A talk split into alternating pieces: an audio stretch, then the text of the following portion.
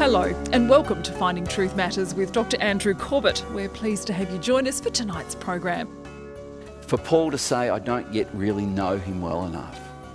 If he didn't know him well enough after serving Christ for 30 or so years, I think we can make that our prayer too, that we might know Christ.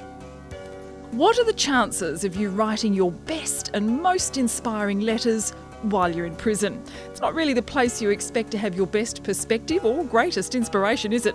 But it was the Apostle Paul's situation when he wrote to the people in the church at Colossae. There was no whining or whinging either. He had such an important message to share. In a series of messages focusing on Paul's prison epistles, let's join Dr. Corbett for Paul's prison epistle part 2, Colossians.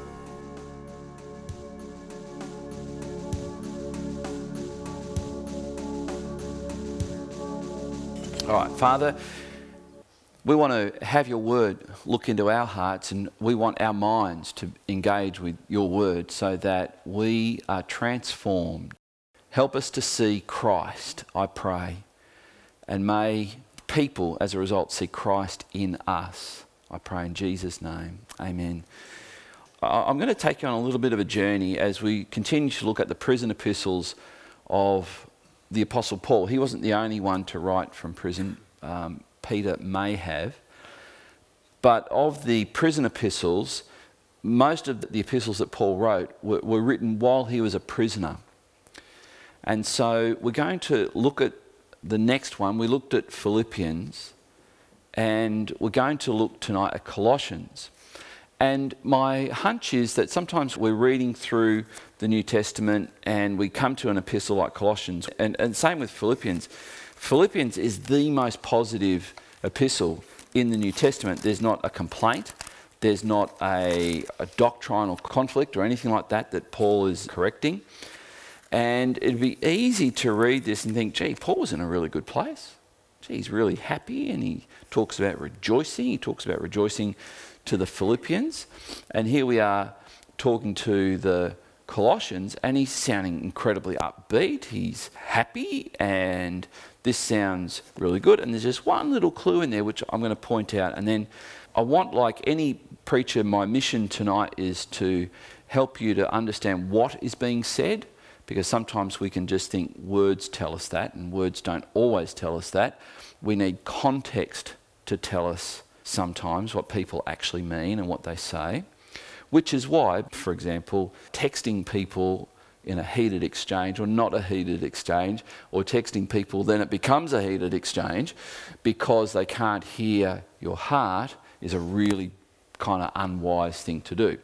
Uh, I hope I'm not the only one that's experienced that because I think we need sometimes that face to face. So we need to understand context. And I hope tonight to give you some of the context for the epistle to the Colossians and in one sense, I'm hoping that you go, wow, this really raises my opinion of the Apostle Paul because he's demonstrating incredible maturity. And that's a word he's going to use.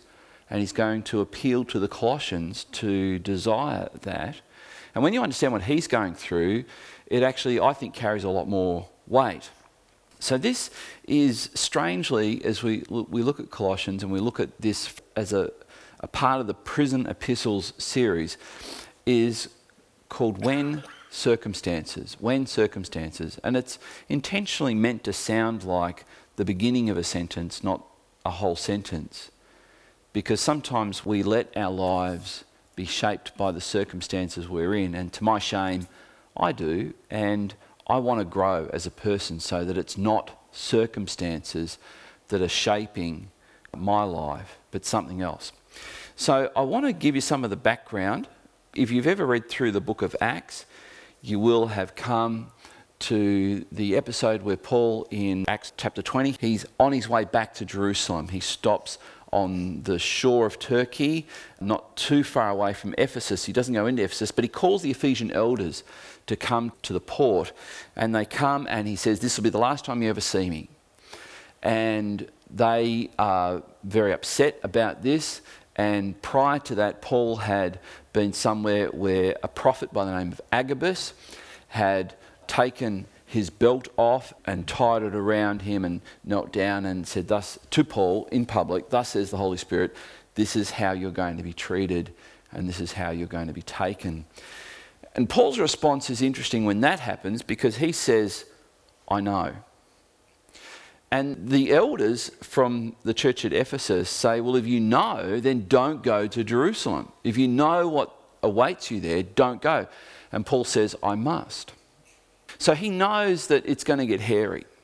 So when he goes to Jerusalem in, in Acts 21 22, James, the half brother of Christ, says to him, If people see you, there will be a riot because even the Christians, even the Jewish Christians, think you are teaching against the law of Moses, let alone the Jews. They really think you're teaching against the law of Moses. So, this is what you're going to do take these guys with you. They've shaved their heads, which means that they've formed a vow to God. Paul had done that as well, so he was shaved. And go to the temple and pay the price for establishing a vow before God and do that. And people will see that you, you're actually keeping a part of the Jewish law, the law of Moses. So he does that. He goes there, and people see him.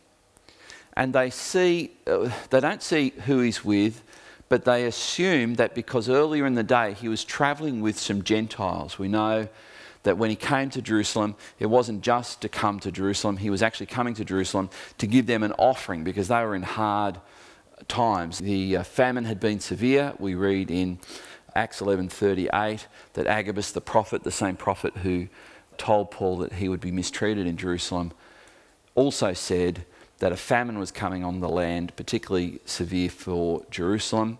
And so Paul, everywhere he went, said, Look, I know that there's a hard time coming for Jerusalem. I'm taking up an offering and I'll take it back. And so some of the representatives from the Gentile churches came with him. Quite possibly, he was seen in the streets of Jerusalem with these Gentiles. And the result was that these people assumed that he was in the temple precinct with these Gentiles, which is not right. You're not, you're not supposed to do that but he wasn't. And so this mob formed a riot. And we pick the story up in, and I'll have it on the screen, we pick the story up in Acts chapter 23, just to give you some background here. When the dissension became violent, the tribune, who's Caesar's representative in, in the army there, afraid that Paul would be torn to pieces by them, commanded the soldiers to go down. And just to give you some context as well, uh, Jerry, you've been to Jerusalem, haven't you? Is there anything left of the Antonia Palace? There is. Okay, so the Antonia Palace, I have not been to Jerusalem, but the Antonia Palace was actually built by the Romans and it's higher than the temple and it's where the Roman soldiers were stationed. And so when it says the soldiers came down, they came down from basically this watchtower, the Antonia Palace, named after Mark Antony, the Antonia Palace. And so command the soldiers to go down and take him away from among them by force and bring him into the barracks. So they had the barracks up in, the, in that palace. Next verse. So here's Paul. He's now taken into the barracks. He's held there. The following night, and this is, I think, an important verse. I haven't got these letters in red because when the Bible was written, they weren't written in red, but our modern translators have this really cute thing of putting the words of Jesus in red. I don't know why. Um, and it says this The following night, the Lord stood by him and said, Take courage. For as you have testified to the facts about me in Jerusalem, so you must also testify also in Rome. That's what Paul told Luke. That's what he told Luke. I'm sure that Christ probably told Paul some other things too. So I guess the question could be who would like to have Christ appear to them, stand right beside you, and speak directly to you? Wouldn't that be awesome? My question would be when do you think you would need that most? Because that's when Paul needed it most. We go down to verse 33. And when they, had, so fill in the blanks between verse 11 that we just read and verse 33, this is where we read that Paul's sister lived in Jerusalem and it was his sister's son, which makes that his nephew, said he overheard some Jews, hardcore Jews, plotting to kill Paul when the Romans took him out of the barracks. And so he went and told his mum. His mum went and told her brother, Paul. Paul told his sister to get his nephew to tell the commander what was happening, and he said, Right, thank you. And so they come out of the barracks and they have a squadron or a troop of Roman soldiers around Paul, so he's protected. And they go up to Caesarea. So there's a letter from the proconsul. So when they had come to Caesarea, and Caesarea was the Roman capital of Israel. Uh, today, I think um, the Australian government recognised Jerusalem, or at least West Jerusalem, as the capital of Israel. And the Romans had a different capital as well for Israel, and it was Caesarea Philippi. If you're reading in your Bible, and please, I know I'm probably giving you way too much information, but if you get this, it kind of helps you to understand what you're reading in the New Testament. There's two Caesareas. As if it wasn't confusing enough. There's two Caesareas in Israel one on the coast and one up north of Galilee. And I'll show you that in a moment. But it says, when they come to Caesarea and delivered the letter to the governor, they presented Paul also before him. So the governor, the representative of Rome, was not based in Jerusalem, he was based in Caesarea. So uh, here's a map to show you where all this works. I'm afraid I don't have one of those laser pointers, but I thought I'd put a great big dirty arrow up there so you'd see where Caesarea Philippi is. And can you see the other Caesarea halfway up the coast? So just in the, the, the, uh, the, the coast of Samaria. So just, just to make sure you don't get it, that's uh, distinguished from Caesarea Philippi, which is up there. So that's where Paul's taken. I've also put a yellow and red circle where Jerusalem is. So they've travelled. Can you see the, the roads? It's a bit of a hike to get up there, and they've taken Paul up to the governor's residence. Now, how long was Paul held prisoner at Caesarea? Because, you know, he's actually done nothing wrong. He didn't cause the riot. He just stood there and they were rioting.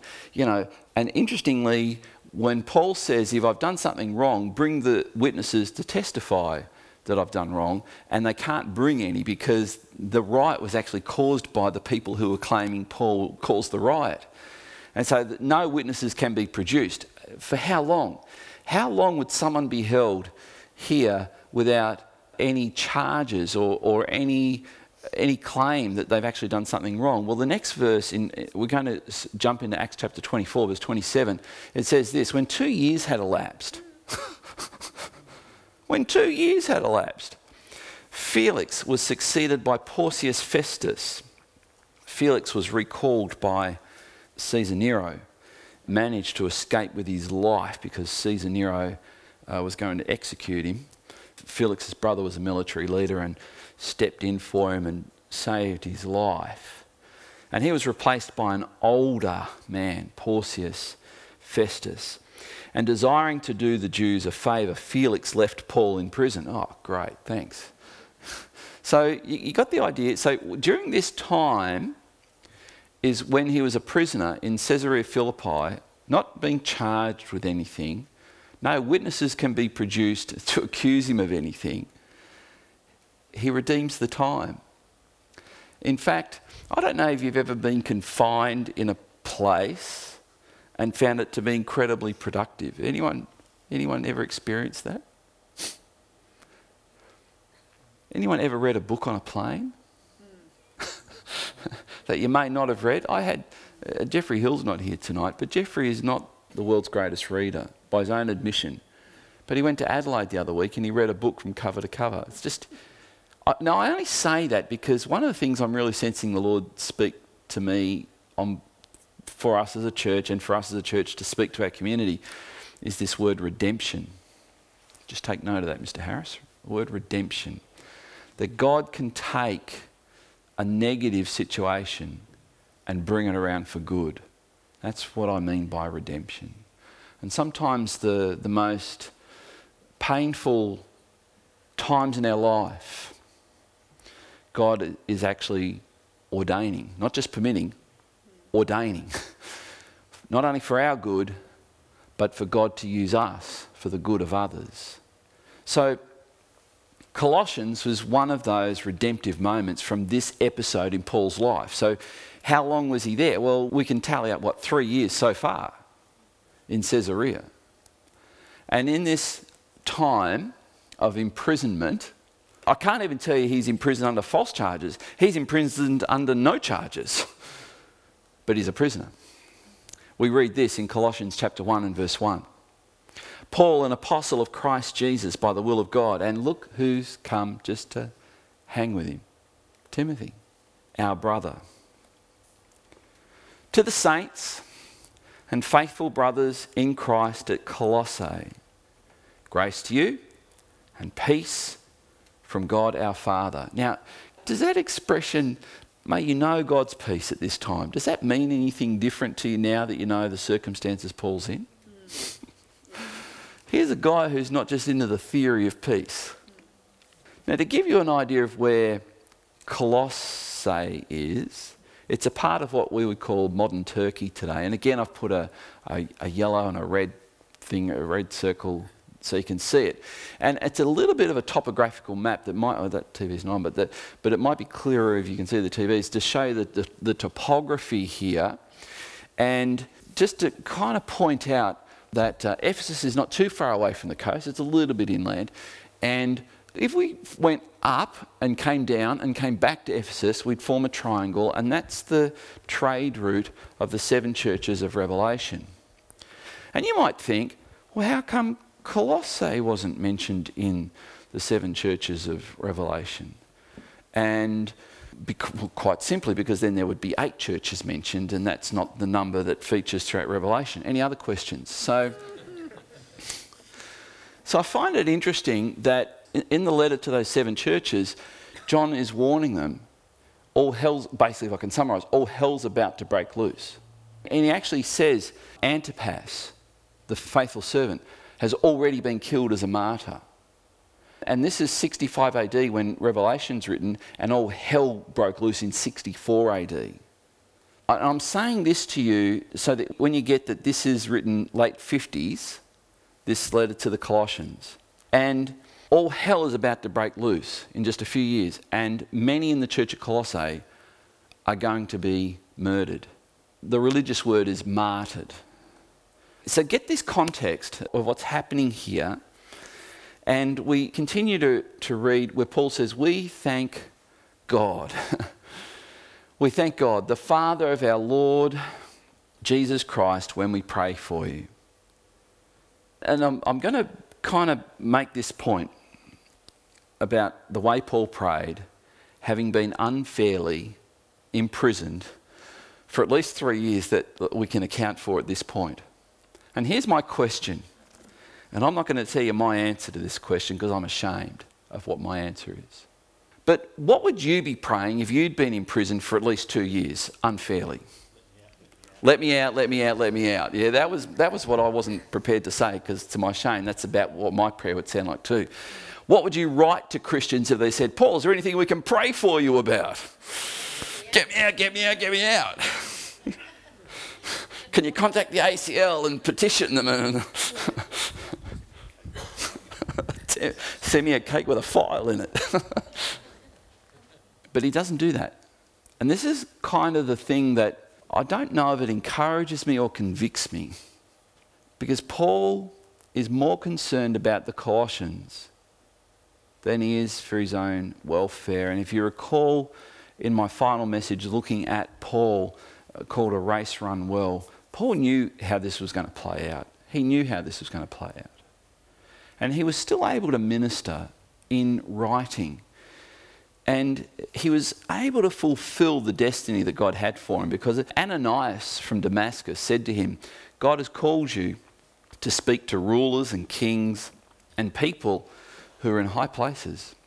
And this is exactly what he did from this prison in Caesarea because we read in chapter 24 that King Agrippa and his sister, who many suspect were in an incestuous relationship together, came to visit uh, Festus. And what would you say if you were the Apostle Paul? Here's a king who's publicly, it's the worst kept secret in town that he's, he's not married. He never married, neither did she, and they're living together. And the rumour was that they were in this kind of relationship. It'd be tempting, wouldn't it, to kind of unload on them? But he doesn't. And I don't want to digress off into that, but I just want you to capture something of the mental well being of Paul in what, for me and Gordon, would be mentally anguishing times. And so here's Paul, and he goes on in, in verse 9. He says this, and this is just, God help me to get there. And so, from the day we heard, we have not ceased to pray for you, asking that you may be filled with the knowledge of His will in all spiritual wisdom and understanding. Hmm. And how does Paul think that can be achieved? He actually thinks that can be achieved, and this now is just going to unpack the next four chapters. There's four chapters in Colossians, and this, I was wondering whether we should just start at verse 1 and just read the whole thing through because that's how it would have been read to the church. We have, I think, the privilege now of being able to ponder it and think it through. And, and of course, they would have read it and understood the context that I'm hopefully trying to give you now. They would have known Paul was in prison, they would have known the, the, the distress that he must have you know, had every reason to experience. And so here we are, separated by 2,000 years, and we're trying to catch up a little bit. So, this is, this is what he says about his prayer for the, the Colossians. So as to walk in a manner worthy of the Lord, fully pleasing to him, bearing fruit in every good work, and increasing in the knowledge of God. So, Paul's prayer for the Colossians is really, if we could sum it up, is for them to know Christ. I've said more richly. Now I'm going to say probably the same thing, more deeply. More deeply. Now, the Christian life is deepened by what you know. And I don't just mean facts, but if we can have a heart that's open and, and hungry to know more about Christ, there are certain facts that we can know about God, His Word, as revealed in Christ, that becomes like a mirror to us, James says in chapter 1. And this is what Paul is going to highlight to the Colossians that he really wants them to know Christ. And this gives me a clue of what Paul was doing in his prison cell knowing Christ, coming to know Christ. Jesus, I want to know you. I find his prayer that he reveals to the Philippians in, in chapter 3 and verse 10 absolutely staggering. Paul, the one whose handkerchief healed the sick, Paul, the one who raised the dead, Paul, the one who was able to cast out demons publicly, says toward the end of his life in Philippians chapter 3, verse 10, that I might know him. This is my prayer, that I might know him and the power of his resurrection, that I might know him for Paul to say, I don't yet really know him well enough. If he didn't know him well enough after serving Christ for 30 or so years, I think we can make that our prayer too. That we might know Christ. That we might know Christ more richly, more deeply, more sweetly. So that the very things that Christ exemplified as we read in Scripture and how he treated people, we begin to treat people like that. I had someone say to me uh, some glowing words about Richard Branson, and, and they said this. Um, the reason Richard Branson's company, um, and he was focusing particularly on Virgin Airways, the reason is you get on one of their planes, their staff are so happy, is because Richard Branson has this attitude that it's not the customer first, it's staff first. That's his attitude. And they're making the point that he said, if I treat my staff well, my staff will, it'll flow down, my staff will treat customers well. And I guess the, the point may be lost on my friend, if I can say this, is that second part of the statement. If I treat my staff well, my staff will treat my customers well. And there's, there's a sense in which, if you've ever been in a business and unfortunately, if you live in Tasmania, it's not hard to find these businesses where you walk in as a customer and you seem to be an inconvenience. Are you still selling? Are you, st- you have a few staff like that. are you still in the shoe business? Yes. I actually find that bewildering. You know, I remember being here not long, and I said I went to get something off the shelf, and it was gone. I, I went to the service desk and said, "Oh, you sold out of this. You're going to, oh, ah, yeah, I suppose I'll order it." so what, what? Why is that a problem? Oh, because it keeps selling out. Oh, it's such a hassle to order this. All right, for you. Uh, and I'm thinking, oh, I'm sorry. but I thought business was meant to be, you know, like the whole idea was you sell stuff. Anyone else had those experiences? It's yep. bizarre, just bizarre. And I guess we as Christians, if I can use this analogy that Jesus is to us like Richard Branson is to his staff, he treats us well. he treats us well. And didn't he kind of give that parable of the guy who was forgiven, you know, a billion dollars and went out to someone who owed him $10? And Jesus made that point that if you know what I've done for you, then you'll do that for others. It's a, I think it's a life changing thing. And so Paul says, I want you to know the invisible God. And he says this that Jesus is the image in Colossians 1:15, the image of the invisible God, the firstborn of all creation. Now Jehovah's Witnesses will tell you this means, aha, uh-huh, Jesus was the first one that God Jehovah created. But that's not what it means. That expression, firstborn of all creation, is the firstborn of the resurrection, the first one to enter into the resurrection, never to die again. And that's what Christ is. And so he goes on in verse 16 For by him all things were created. And this is the problem for Jehovah's Witnesses, of course, because they have to go, What? Where'd that come from? And so, if you have a, a uh, New World Translation of the Bible, which is the Jehovah's Witness Bible, they put a word in brackets in that verse. Anyone know what that word is? Other. For by him all other things were created. Because they believe Jesus was created. But can you see how that verse, verse 16, negates that. It can't be. For by him all things were created. Well, he could hardly create himself if he wasn't around, could he? So Jesus is, in Paul's mind, which is under the inspiration of the Holy Spirit, he is telling us who Jesus really is. He is the creator, the uncreated creator.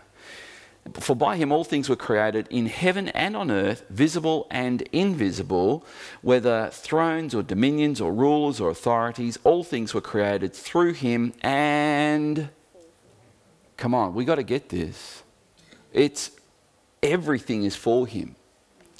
When you're selling shoes, Heidi, those shoes are for Jesus. Oh, I'm sure these are just you, madam. If we just push a little bit tighter, we'll get them on.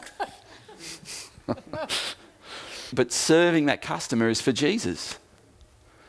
The way you talk to the checkout, I was going to say checkout chick, we were served this morning when we bought the milk for morning tea and bought some, some uh, snacks for morning tea. Uh, we were served by Anne. I, I try to take note of attendants' names. I had lunch this week with someone and another pastor, and we were talking about just where we're going politically in the state and what we as pastors can do. And, and the young waitress came and served us, and I, I saw her name, Isabel. And I thought, I, I said, Isabel, um, have you f- just finished school? She said, Yes, yes, finished yesterday.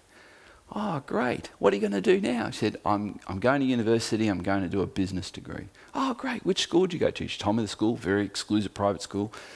I said, Your parents must be so proud. And she said, I hope so. And that was the tone, too. Something like, oh, just say she knew that I heard what she said. And I'm only saying that because one of the things that strikes me about Christ is that he noticed people. That's all we have time for tonight, but you can order the full length version of this presentation on CD, audio, or premium download by going to findingtruthmatters.org and selecting Paul's Prison Epistle Part 2 from our online store. As we've heard tonight, despite Paul being in prison, His concern was not for himself, but for the growth in faith of the Colossian church. More from Dr. Corbett next week.